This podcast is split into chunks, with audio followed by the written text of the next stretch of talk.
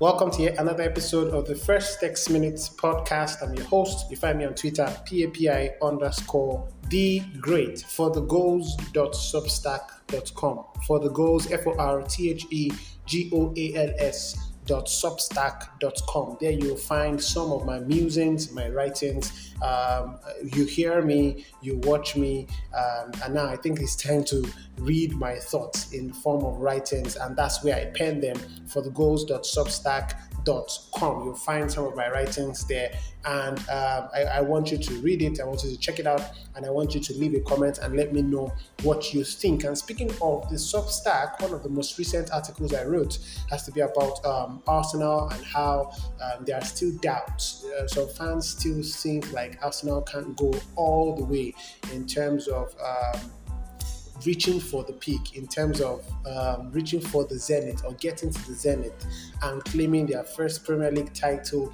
since 2004. Some fans still believe that, look, Arsenal will still be Arsenal. Arsenal at some point will still will still behave like typical Arsenal. That is rise all the way to the top and then peak and then two three injuries later and then they are going to capitulate and then they are going to fall apart and then they are going to um, lose their heads and all the other teams will catch up with them and um, they will just slip into their usual fourth place or third place, or they will probably slip out of the top four. However, some other Arsenal fans think this era is different. Some other fans think that um, uh, um, the process that Arteta has brought into the side is, is strong enough, is solid enough, is compact enough, has been fruitful enough, and will be fruitful enough to push Arsenal all the way. And you cannot blame them because now Arsenal, I think, have the eight, eight point cushion or seven point cushion. I stand to be corrected, and that means that they have to lose three games or two games, yeah, three games thereabout to actually drop.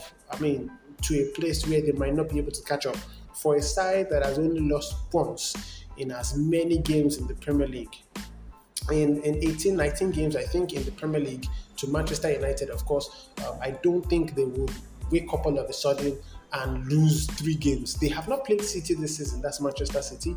And uh, there's talks about how Manchester City can defeat them home and away, you know, and stuff like that. But it, it remains to be seen um, how they will push all the way. It remains to be seen how they will go all the way. But it's not it's not that mysterious because it's Arsenal. They've done well for themselves this season. Kudos to Arteta.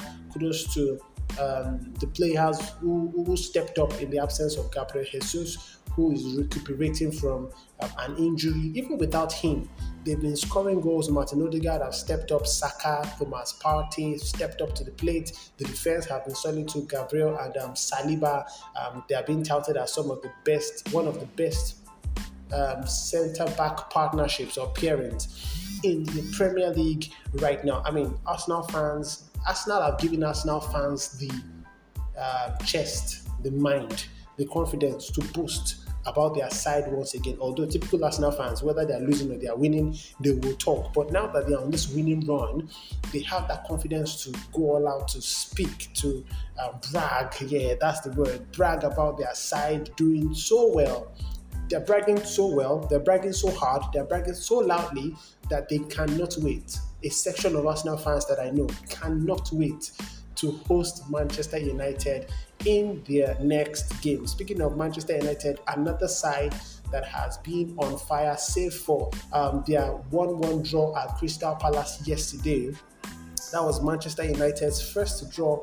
I mean, that was, that was the first game they would not win in the last 10 games. That's the first game they will not win in the last 10 games. So they were on a nine game winning streak across all competitions until um, Olise's free kick say, hey, you know what? Hold it right there. I'm going to I'm going to force you guys to a draw in the on this ground, the Selhurst Park ground, and it was a beautiful free kick. If you have not seen that goal, go check it out. I mean, going back to what we started with, Arsenal fans cannot wait for Manchester United. They cannot wait to host them, and of course, they cannot wait to beat them. But we have to consider the fact that this is a Manchester United side that is the only side to have defeated Arsenal. Case in point, Arsenal have not played Manchester City at all this season. They are supposed to have met earlier in the season, but I think um, that was the period when the Queen died. Yeah, so there was a postponement of the game. I think it was something about the schedules clashing or the Queen dying or sort, sort of that. So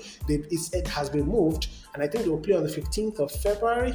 Yes, I stand to be corrected. I, I don't have all these numbers in my head, but I think I think it's I think it's it's going to be a February clash. But the most concerning one right now for both parties, for Manchester United and for Arsenal, has to be that clash at the Emirates between Arsenal and Manchester United. There's plenty of history between both sides, but right now we're not talking about the history. We are concerned about the present. Mikel Arteta up against Erik Ten Hag, and you have two managers who are on the up and up in terms of form, in terms of consistency, in terms of um, passing across their thought process and their playing process and their management process to the crop of players that they now have on their squad. So there's plenty to consider in terms of the action that will be coming in this game the heat, the, the, the, the passion, the players. Or oh, speaking of the players, Casemiro got a fifth yellow card, I think, in the game against Crystal Palace, and as such, will be missing out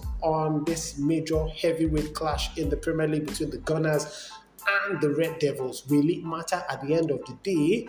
Will his absence actually affect the way Manchester United play and as such will hinder them from getting the um, necessary points that they will need. Manchester uh, Manchester United needed three points to close the gap on Arsenal. Arsenal needed three points to increase uh, the gap between themselves and the chasing pack. And of course, there's there's, there's bragging right. It's not a derby, but it can as well pass for a derby in terms of the rivalry between these two sides. That's talking about the Gunners and the Red Devils.